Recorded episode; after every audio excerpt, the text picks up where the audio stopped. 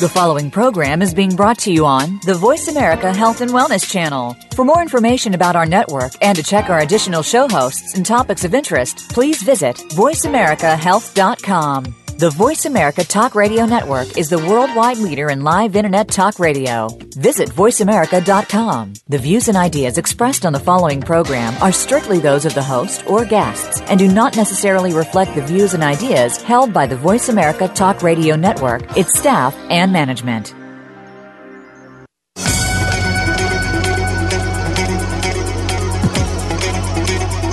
Welcome to Neuro Matters, the brink of Alzheimer's with Dr. Sam Brinkman. Our program brings together individuals who struggle with Alzheimer's disease or other disorders and noted professionals who can provide answers and timely information related to these disorders. Now, here is your host, Dr. Sam Brinkman. Good afternoon, ladies and gentlemen, and welcome to Neuro Matters, the brink of Alzheimer's. I am your host, Dr. Sam Brinkman, and I welcome you to our program on Alzheimer's disease and the dementias. Our topic of discussion today is the staging of dementia or the stages of dementia. You know, many, um, most of the conditions which lead to symptoms of dementia are progressive in nature, and most of them really do not have a discrete a series of changes one from one stage of dementia to another. And they, they are um, continuously progressive disorders, and yet um, it is helpful talk about to talk about different stages of dementia for reasons that we'll get into in a little bit. But this is not unlike other areas of medicine. For example, we may refer to stage two or stage three cancer, uh, not because there is a discrete change from one stage to another, but because it's a progressive disorder. And by giving stages, we are able to communicate uh, some things about it that are relevant. Similarly, uh, COPD or renal failure congestive heart failure, um, there are not discrete um, uh, episodes of the disorder, but it's a continuously changing disorder, which um, uh, may be understood a little bit better if we impose some stages on it. So, as we talk about stages of dementia, I'd like to um, go ahead and address this first. When exactly does Alzheimer's disease develop? Alzheimer's is known as a disease of older people because the greatest risk factor for developing Alzheimer's disease is advancing age. At the age of 65, perhaps a 2% uh, probability of Alzheimer's at the age of 75, 14 or 15 percent. At the age of 85, the risk goes up to about 42 to 45 percent. So we can see that when Alzheimer's disease becomes symptomatic, in other words, when the symptoms of Alzheimer's disease start becoming evident, uh, manifesting themselves, um, generally speaking, we're looking at somebody over the age of 65 years. On the other hand, uh, the disease itself, if we define the disease not as the symptoms, but as uh, certain microscopic pathology, certain pathological changes in the brain that can only be seen under a microscope, then we begin to understand the, the disease very differently. We uh, have come to learn in the past few years that the disease process of Alzheimer's, the disease process in the brain, progresses for 20 or 25 years before symptoms begin to show up. And so do we consider then the um, the earliest stage of the disease to be that period of time when the pathology is getting progressively greater, that being the the uh, beta amyloid plaques and the neurofibrillary tangles? Um, do we call that the earliest stage of Alzheimer's disease, or do we stage it on the basis of when the symptoms show up? So, um, interesting questions, and we will talk through these. Now, people have taken different approaches to staging. You know, we might talk about mild dementia, moderate dementia, and severe dementia, and just use a three stage model for it, and some people use that. Um, Dr. Barry Reisberg of the New York University School of Medicine's Silberstein Aging and Dementia Research Center has laid out a seven stage model that uh, has become more and more generally used. I know this is the uh, model that has been espoused by the Alzheimer Association. Others might look at a five stage model, but each of these um, involves the same thing taking this continuously progressive process and trying to break it into discrete periods of time when certain patterns show up more than others. So, is it a good idea to do that? Well, there are advantages to laying out stages for Alzheimer's disease. Um, it's helpful, certainly, to the general public, to caregivers, family members, loved ones. It's helpful for them to understand the current symptom pattern that an individual has and where that current pattern fits into the context of future changes in a progressive disorder. So, stages are helpful that way. If I say this person has early stage dementia, and this person has late stage dementia, that communicates very different things. And uh, and understanding what those different implications are, you know, is helpful when someone is providing care for a person with Alzheimer's disease or some other kind of dementia. The stages also help um, family members, caregivers, to be able to anticipate some of the challenges that have not yet arisen but would expect to be seen sometime in the future. Uh, certain challenges that come up behaviorally or emotionally or in terms of cognitive functioning, certain needs that the caregiver will have to um, uh, attempt to meet to the best of his or her ability, uh, certain impairments that are seen in uh, later phases of the disease than are seen in early phases. And this would have a lot of implications, for example, for things like driving, managing finances, cooking, and things like that we do know that um, different dementias take different pathways. We know that different symptom patterns are prominent earlier in one type of dementia than they are in another type of dementia. And so while the stages can be helpful, there is no unique description of separate stages that will apply to all of the dementias. So even though we can stage dementia and we can use concepts like early or middle or late dementia or stage one, stage two, stage three, even though we can talk about the, the dementias that way, we understand that it is very important to come to grips with what the specific nature of the dementing disorder is in any individual case. Um, limitations of staging models. One is, of course, the the pattern of progression of Alzheimer's disease. If we exclude the other forms of dementia, the the course of Alzheimer's disease is a highly variable course. It is uh, uh, quite variable from one person to another. Persons do not start with the same symptom patterns, and they do not go through each of the described various stages. They may go faster or slower through them.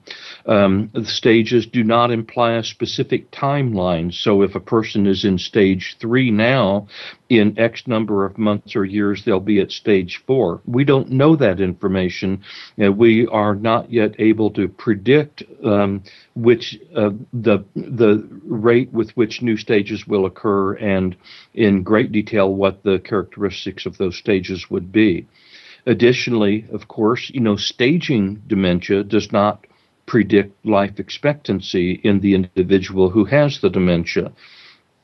So, just uh, reviewing briefly from earlier programs that we've done, there are lots of irreversible conditions that cause dementia. Dementia simply being a word to describe that someone has had a compromise of or ha- is losing cognitive abilities, most commonly memory, but language and judgment and decision making and perceptual organization and things like that. So we see that um, uh, there are many disorders that can cause dementia, and they will each have their own unique characteristics.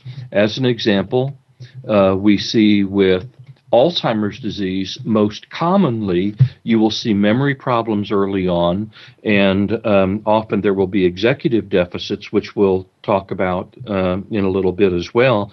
But uh, memory deficits and executive deficits early on. Uh, these tend to be very slow and gradual in their onset, and they tend to be slow and steady in their progression. Um, a uh, disorder like Lewy body disorder, which is probably the second most common of the irreversible dementias. Lewy body disorder generally early on has a different set of symptoms, one being uh, what's called the REM sleep behavior disorder, extremely agitated or restless sleep during the dream phase of sleeping. Lewy body disorder may have some unique changes in movement patterns and, and often is associated with visual hallucinations early on. So, obviously, stages for Alzheimer's disease would not be the same as stages for Lewy body disorder there are a number of uh, disorders that come under the heading of frontotemporal dementia. One of those is primary progressive aphasia with this disorder, the primary early symptom is loss of language abilities. Initially, difficulty finding the right word to express oneself, and then substituting different words, and then um, eventually not being able to communicate at all, even though other evidence indicates that memory functioning continues to be pretty good in the early phases of primary progressive aphasia. Pick's disease, another frontotemporal dementia, is associated with a lot of emotional and behavioral and personality change early on, and these changes are much more prominent than the um, memory and other cognitive changes are. Uh, and then, of course, a condition like progressive supranuclear palsy, you know, you will see cognitive change, but you will also tend to see things like uh, subtle visual changes, double vision, and things like that early on in the, the disorder. In essence, when you look at these various irreversible and progressive dementias, the longer the duration of the disorder, the more they seem to look like each other, um, in that the advanced stages of each of them um, are are similar to each to the other ones, but they each have their own defining and distinguishing characteristics early on. So we will talk about the staging of dementia as we go through the discussion, and the approach that I want to take with this is basically as follows. First is I'm going to go over um, and I know that you've heard it before, but I'm going to go over what are the symptom areas that you see with these dementias and list them out and explain them. That way, when we talk about the different stages of dementia, we will be talking about which symptoms tend to show up when at different points in the progression of the disorder. So I hope that this is a discussion that you will find interesting. Oh, one of the um, irreversible dementias I forgot to mention is vascular dementia. Um, vascular dementia has a, a, highly variable course by its nature, and um, the onset tends to be much more sudden uh, as the, uh, a uh, stroke or an infarction occurs, the course tends to be choppier. In other words, there tend to be discrete points at which there's a sudden change, but what that change is depends on where in the brain the stroke will have occurred. So, uh, vascular dementia, the time course of change is different, and the symptom picture is much more variable because it just depends on where in the brain the strokes are occurring. So stay with us and we will have this discussion about staging of dementia.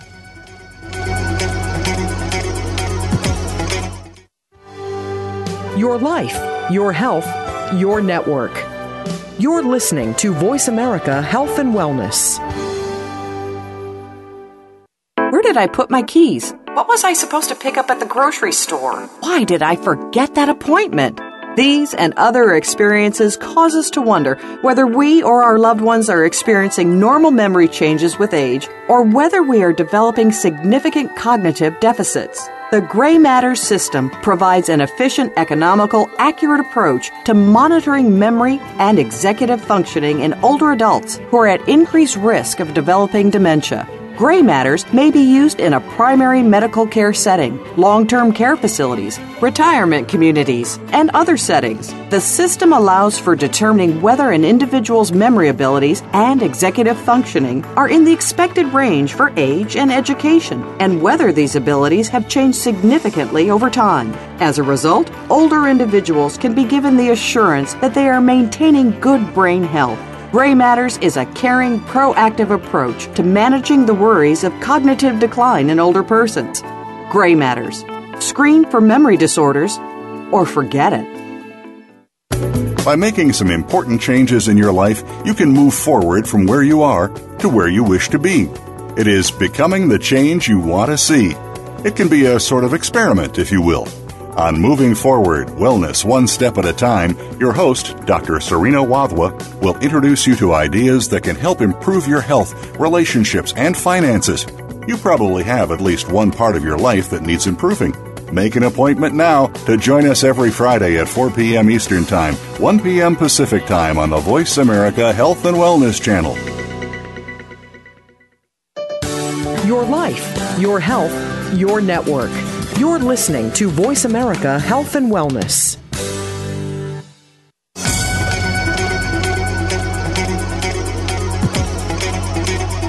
You are listening to Neuro Matters, the brink of Alzheimer's. To reach Dr. Brinkman or his guest expert today, please call in to 1 472 5792. That's 1 472 5792. You may also send questions or comments about the show via email to sdbrinkman at hotmail.com.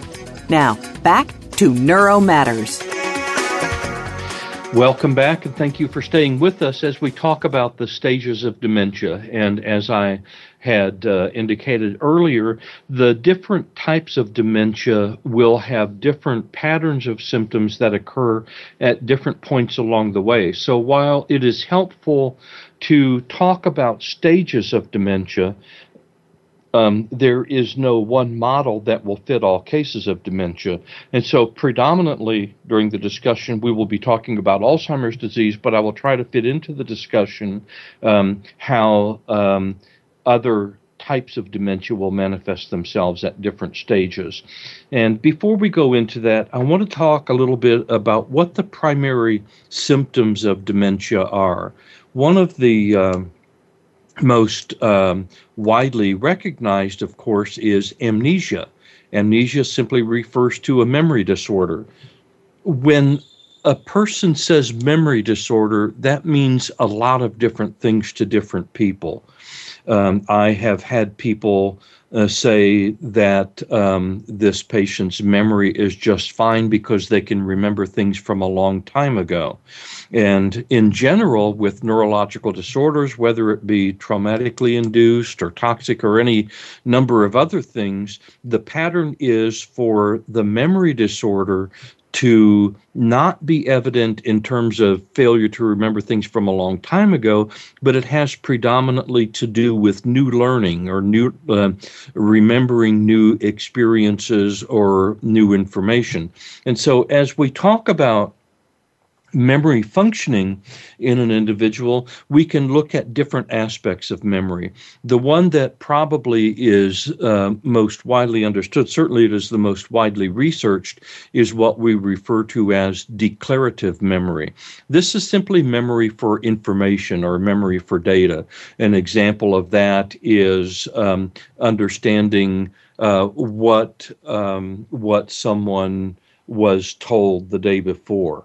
And so, um, understanding that information that was given.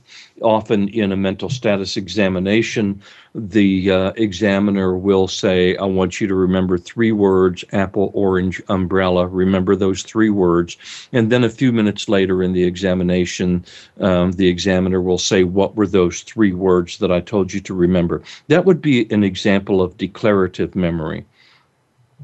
Another type of memory is referred to as episodic memory, and this refers to uh, a couple of things, really. I, I think it is best um, described as uh, experiential memory, memory for experiences. So you may not remember what we talked about yesterday, but do you remember that we talked yesterday? Do you remember that experience of talking? Do you remember what you did this morning, or do you remember what you did yesterday? So um, that would be experiential memory, and of course, that has a significant but uh, not overly strong component of emotional memory as well um, if a person responds differently in a situation because of um, events that happened in that situation, emotional memory would become a part of that. Um, the next aspect of memory that I would mention is what we refer to as procedural memory. Procedural memory is memory for how things work or how you make things work or what are the rules which govern something. So, procedural memory might refer to remembering the rules of a card game or uh, a board game. A procedural memory may also involve things like remembering how to take a key out of your pocket, put it in an ignition and start up the engine on a car. So, procedural memory, how do you do things? And then the final aspect of memory to mention right now is called prospective memory. And this is a difficult thing to research, but it is very important in terms of daily functioning. That is, remembering to do something at some time in the future. And so, if after work I'm supposed to stop by the store and pick up some milk and bring it home, then for me at this point in time, that would involve prospective memory. I project some time into the future, and when that time gets here, I have to remember to do some certain thing. So, we may talk about declarative memory, memory for information or we may talk about episodic memory, memory for experiences, procedural memory, remembering how to do things or how how uh, things work, and prospective memory, remembering to do something in the future. Um, so as we talk about amnesia, then we're not talking about the loss of memory for events from a long time ago because generally that aspect of memory functioning stays good. But what we're talking about is uh, difficulties with memory hour to hour, day to day, um, minute to minute in some cases in one of these four categories declarative, episodic, procedural, or prospective. Um, so, amnesia is the most common single symptom of all of the dementias. It cuts across, you know, in, in reality, it cuts across nearly all um, brain disorders as being a prominent system. A symptom. Now, the next area of symptoms I want to talk about is called aphasia, A P H A S I A. Aphasia refers to language functioning. Aphasia has basically three components to it the ability to understand, the ability to think with language, and the ability to express with language. So, when there is a problem with receptive aphasia, that would refer to difficulties in understanding what someone is saying to you or um, difficulties understanding the written word. Either one of these would would be involved if there's a primary language disorder. Remember that disorder we talked about earlier, primary progressive aphasia. The aphasia is the dominant system through most of the course of that disorder, and then later in the disorder, the memory problems develop. If a person has receptive aphasia, generally in the dementias, you see that early on as difficulty finding the right word to express oneself.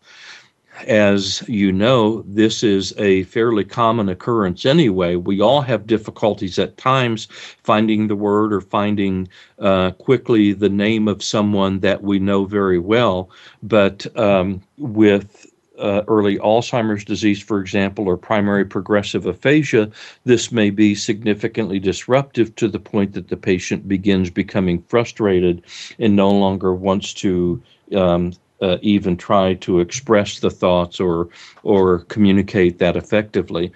With uh, more advanced aphasia, you will begin to see the substitution of incorrect words. We talk about paraphasias as an example of an incorrect word, or a neologism is a, a, a different version of that or a different form of that. Um, so, with aphasia, difficulty understanding or difficulty with expressing. But then we have this other aspect of it, which has to do with thinking with language. You know, when we are faced with a difficult task, we often will almost talk ourselves subvocally through the task. Uh, we will repeat the instructions under our breath, or we'll repeat the instructions inside us until we can get the task completed. And usually that's going to be a sequential and very logical system. But as language impairments develop, known as aphasia, as language impairments develop in many of the dementias, you see a loss in all three of these areas difficulty understanding exactly what is said or what has been read, difficulty saying the right, coming up with the right word to express oneself, and that would apply to writing as well. It's not just speaking the word, but writing, and then difficulty with using internal language to work through an attempt to solve problems. The next area I want to talk about is called agnosia. That comes from the Greek root, which has to do with knowing. Agnosia means, uh, agnosia refers to um, loss in the ability to see something or hear something or feel something with your fingers and understand what it is that you are seeing, hearing, or feeling. So it's the the loss in the ability to attach your knowledge base to the sensory experience that you're having. One of the things that we see commonly with the dementias is uh, visual confusion, and that would be an example of agnosia. The visual environment simply becomes too complicated for the individual to be able to grasp and understand and function well within, and um, that can become very debilitating. So the agnosias, they can occur in any of the sensory modalities, and they refer to not being able to make sense out of what it is that you are looking at or hearing or feeling. And this would apply to the sense of smell as well. For example, if there is something burning on the stove, the person may be aware of a change in the smell in the environment, but may not interpret that as something burning in the kitchen. So the agnosias can become limiting things. The next term that I will um, lay out for you is called the apraxias. Apraxia has to do with movement. And so when there is a problem in performing more complicated tasks like simple repair, things around the house, fixing a latch on a door, or um, uh, um, unplugging the, the toilet or fixing a running toilet or things like that. Often, apraxia will be the cause of that. So, what would be a task that has always been within this patient's ability range now becomes excessively difficult, and we term that symptom apraxia. Next, I'm going to talk about a set of conditions that occur under the heading of executive dysfunction. The executive centers of the brain are the planning and control centers, and when there are impairments there, um, often what is seen will be confusion, not so much memory loss, but confusion, not being able to make sense of a situation, for example, loss of behavioral or emotional inhibition. So the person will be much more impulsive or much more emotional. This might be seen as a personality change. Another aspect of executive functioning that becomes very important is self awareness or self monitoring. It's one thing to have a memory disorder, but it's another thing to not know that you have a memory disorder. Those are actually two different things. If a person has a memory disorder and they know it, they take steps to compensate. If they don't know it, then they don't take steps to compensate and run the risk of getting into trouble. Also, among executive um, deficits would be difficulties with time organization. organizing activities into a time frame or knowing how much time has lapsed or things along those lines. So when we look at these executive deficits, and there's much more that could be said about them, but these are the very high level, um, uniquely human things that um, uh, change at a very subtle level, but can become very debilitating. So, with that review of the symptoms, and I will have a little bit more to add to that after the break, we are going to go to a break now. Please stay with us, and we will be back in just a couple of minutes. Opinions, options, answers. You're listening to Voice America Health and Wellness. Can grief be good for you? Absolutely. It gets your attention, helping you evaluate your choices and relationships. Your losses define who you are.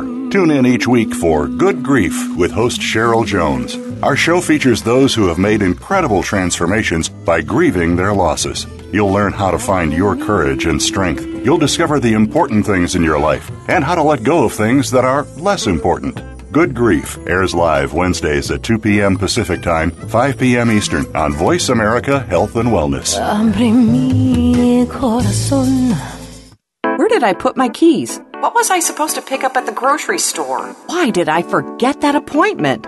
These and other experiences cause us to wonder whether we or our loved ones are experiencing normal memory changes with age or whether we are developing significant cognitive deficits. The Gray Matter system provides an efficient, economical, accurate approach to monitoring memory and executive functioning in older adults who are at increased risk of developing dementia.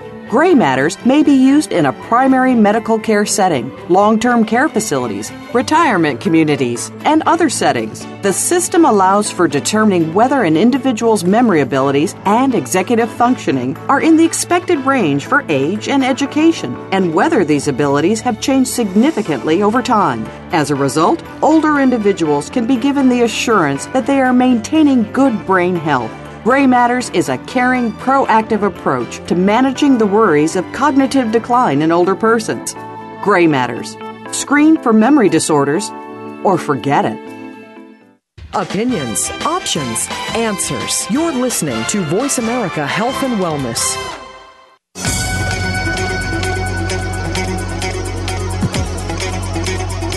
You are listening to Neuro Matters, the brink of Alzheimer's. To reach Dr. Brinkman or his guest expert today, please call in to 1 472 5792. That's 1 472 5792. You may also send questions or comments about the show via email to sdbrinkman at hotmail.com. Now, back to Neuro Matters. Thank you for being with us today as we talk about stages of dementia.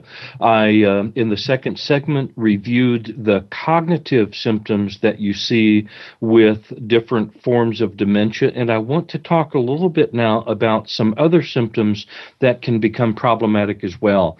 It is not unusual to see uh, a mild to moderate depression early on in dementia and the the question is always a little confusing about why that would be there for some it's because of the frustration of um, not being able to solve problems or remember or express oneself as well. But for others, the depression can emerge as a primary symptom, certainly in um, uh, Pick's disease, for example, that would be the case.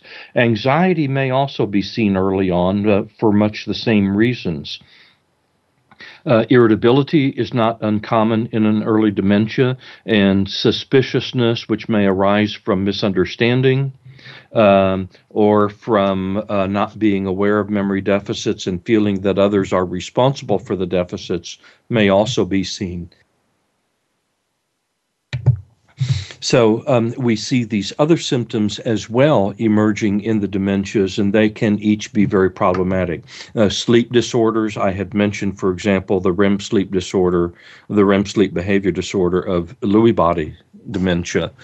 But let's go now and talk about the seven stage model of uh, Alzheimer's disease, and we'll talk that through.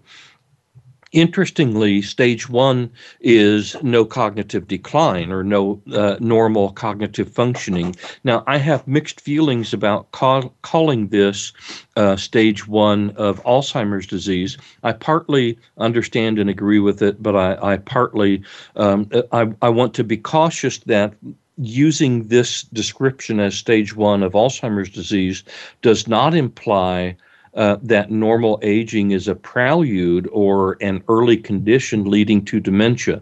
I want to point out very strongly that most older people do not develop dementia. I cannot say that uh, strongly enough.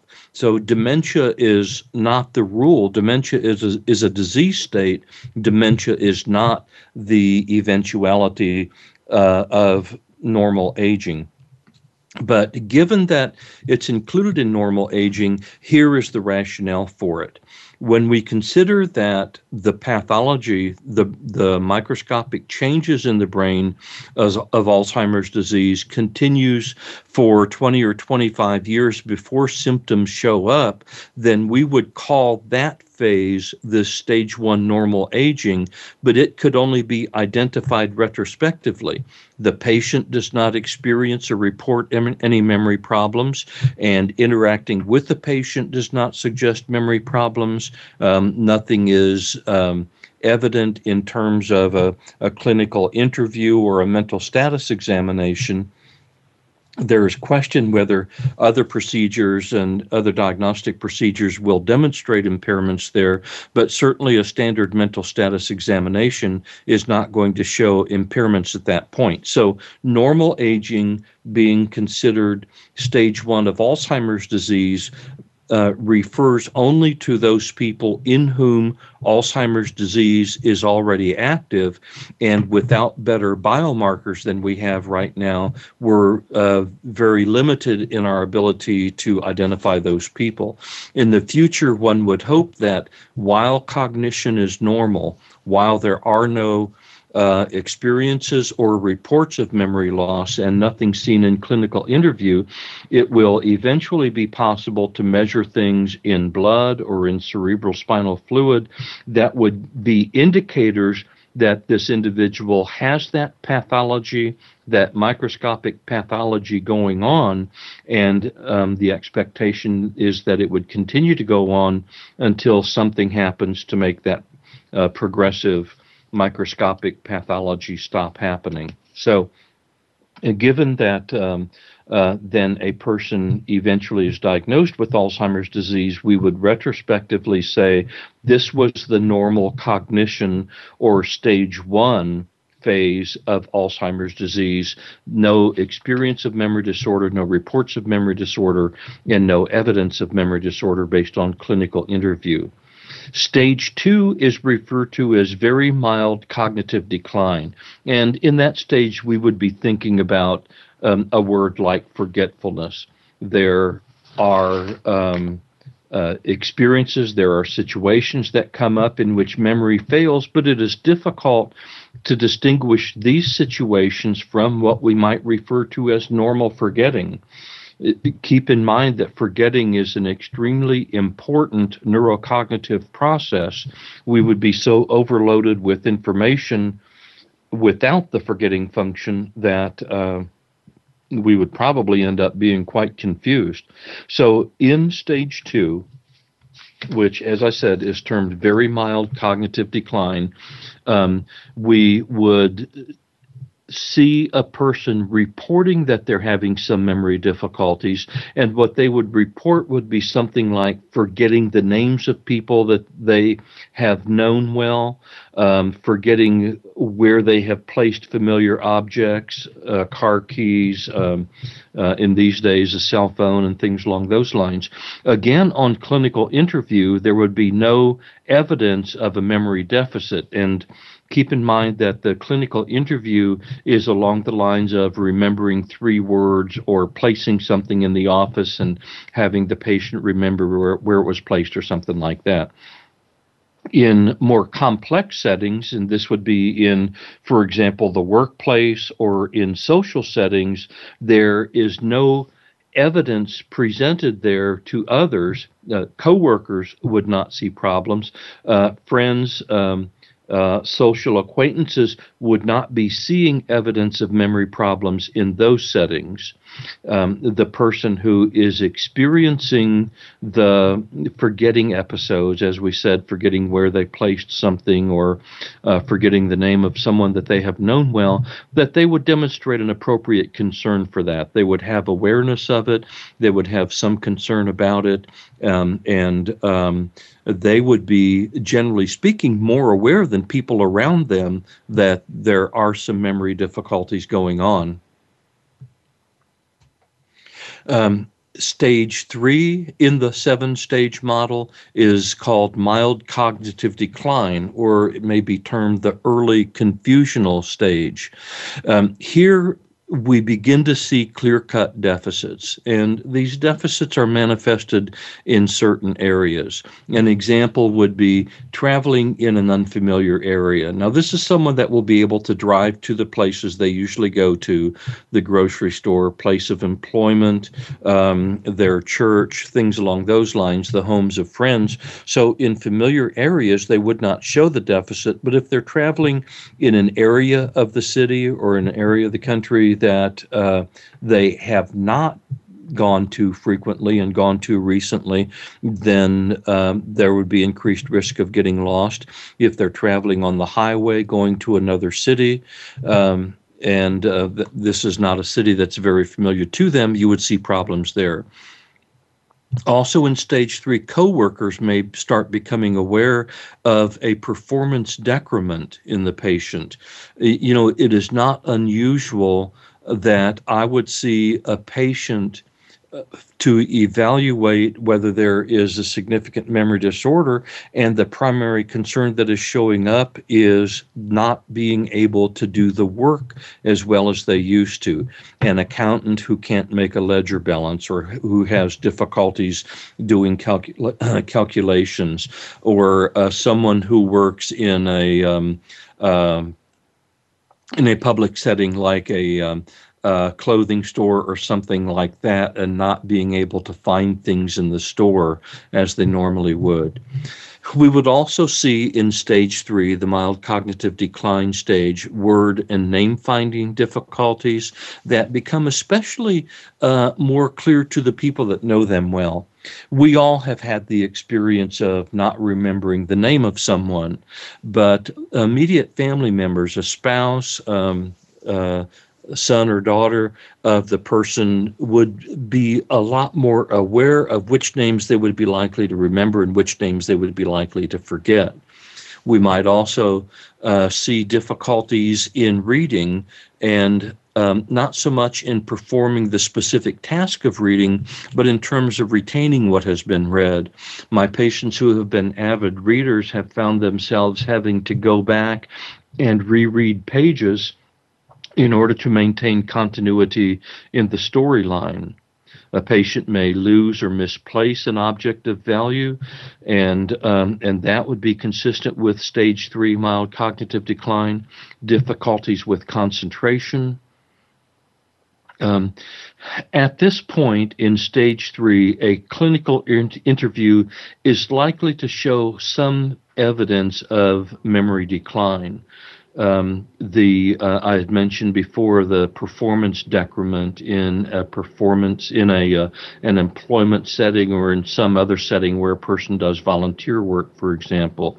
At this point in stage three, often you will see the development of decreasing awareness that the deficits are present, and you begin to see a little increase in anxiety or depression as these um, as these impairments are being manifest as well. So this is the point at which you see some of the executive deficits that I had described earlier beginning to manifest themselves in Alzheimer's disease.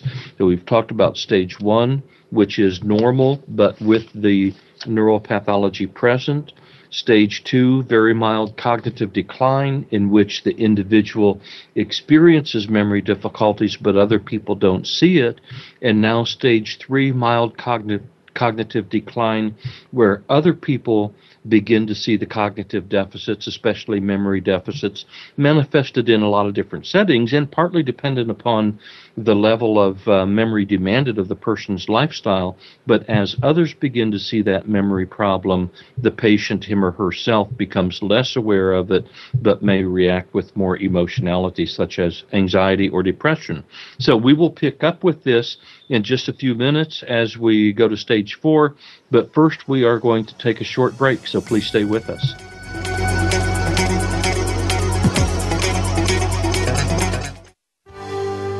Your life, your health, your network. You're listening to Voice America Health and Wellness. Where did I put my keys? What was I supposed to pick up at the grocery store? Why did I forget that appointment? These and other experiences cause us to wonder whether we or our loved ones are experiencing normal memory changes with age or whether we are developing significant cognitive deficits. The Gray matter system provides an efficient, economical, accurate approach to monitoring memory and executive functioning in older adults who are at increased risk of developing dementia. Gray matters may be used in a primary medical care setting, long term care facilities, retirement communities, and other settings. The system allows for determining whether an individual's memory abilities and executive functioning are in the expected range for age and education, and whether these abilities have changed significantly over time. As a result, older individuals can be given the assurance that they are maintaining good brain health Gray Matters is a caring, proactive approach to managing the worries of cognitive decline in older persons. Gray Matters. Screen for memory disorders or forget it. Tune in to the Voice America Variety channel on the Voice America Talk Radio Network. Voice America Variety broadcasts a diverse array of topics, reaching a global community. Our experts come from all walks of life, and the topics they discuss are everything from current events, arts and entertainment, leadership, parenting, relationships, self improvement, career advice, and a variety of other topics. Check us out today. You're sure to find something of interest. Voice America Variety. Talk on today's hot topics. Opinions, options, answers. You're listening to Voice America Health and Wellness.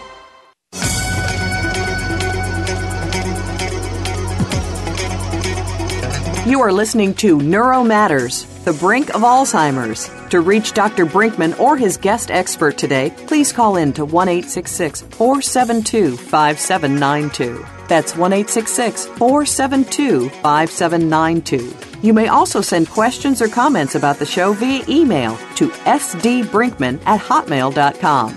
Now, back to Neuro Matters. We are back and we are coming into our final segment. We have talked about stages one through three of Alzheimer's disease. We have four stages to go and one segment to get it done. So let's see how we do with this. Stage four is referred to as moderate cognitive decline, sometimes called the late confusional stage. So stage three, early confusional, stage four, late confusional. And as we move into this range, keep in mind that in general, people who saw the patient would say they have overall mild impairment. So we're not looking at advanced dementia at all yet. But at this point, we would tend to see in a clinical interview uh, evidence of memory difficulties like decreased knowledge of current or recent events. These may be public events or maybe specific events in the person's life provided to the examiner by family members. Um, may begin to see some difficulties with memory of one's personal history as well, what things that person has been doing.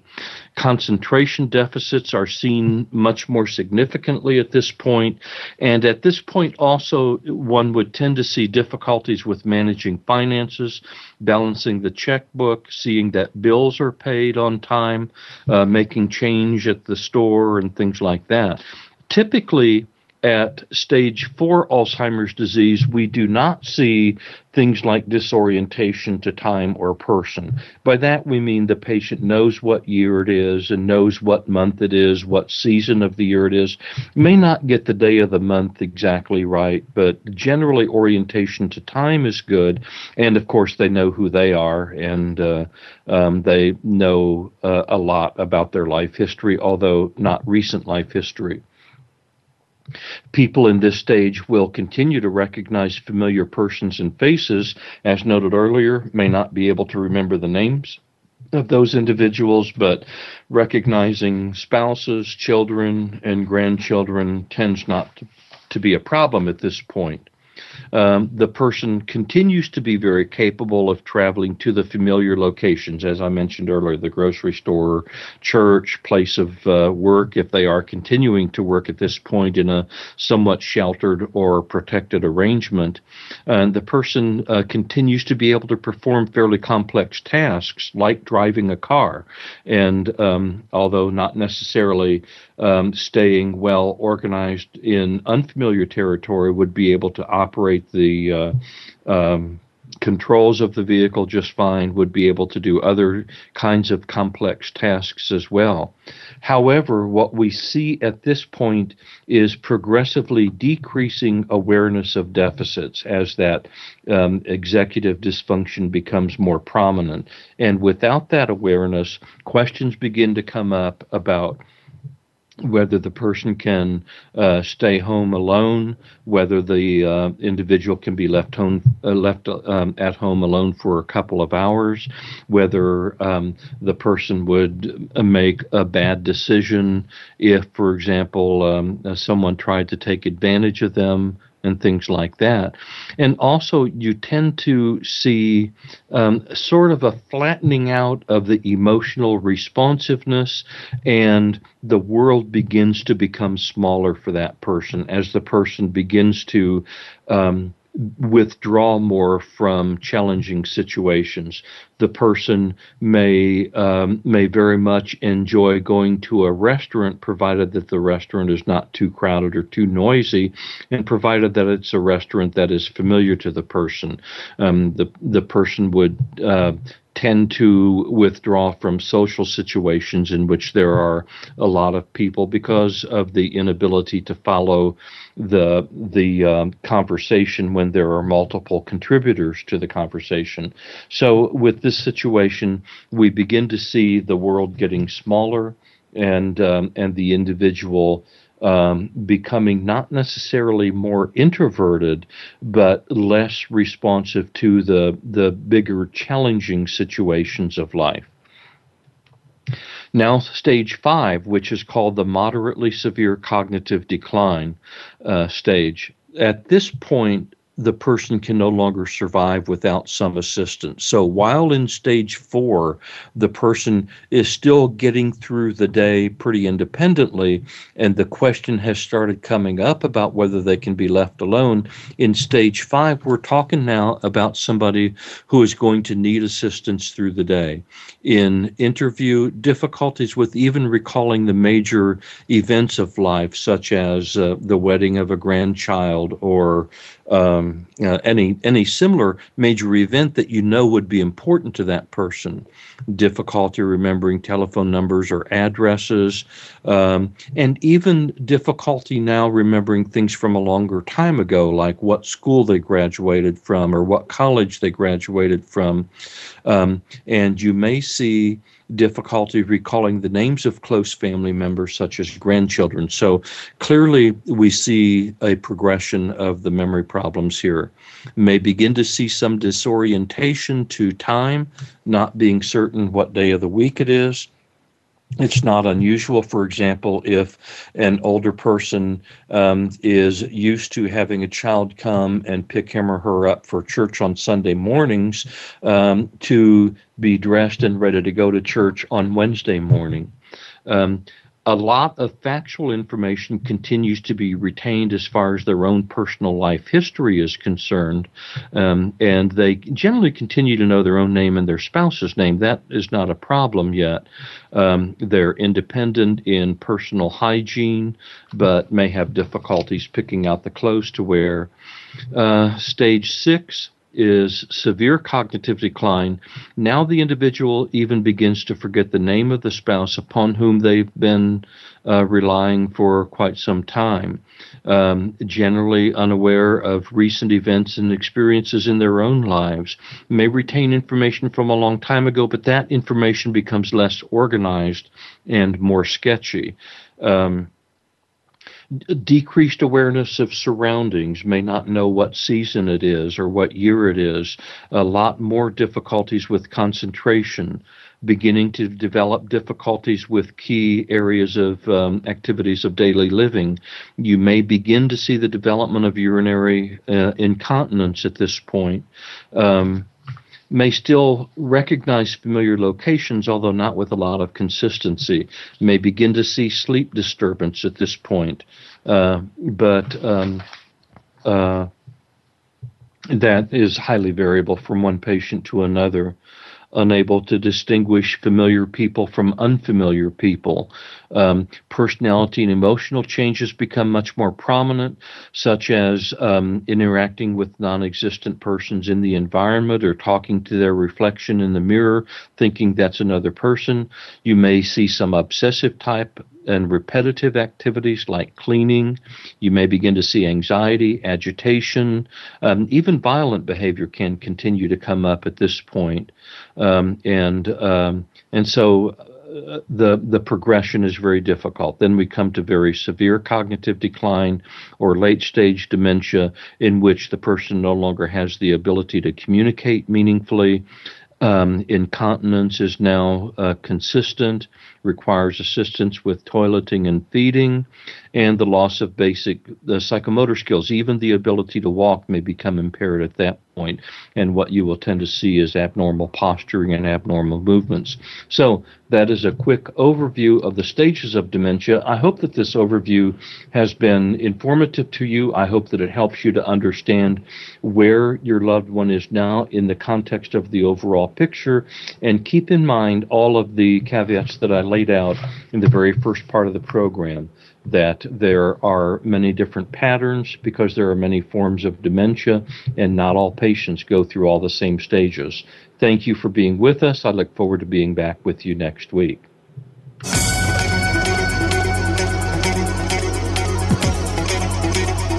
Thank you for listening to Neuro Matters, the brink of Alzheimer's. Please join Dr. Sam Brinkman again next Tuesday at 4 p.m. Pacific Time, 7 p.m. Eastern Time on the Voice America Health and Wellness channel. We'll talk again next week.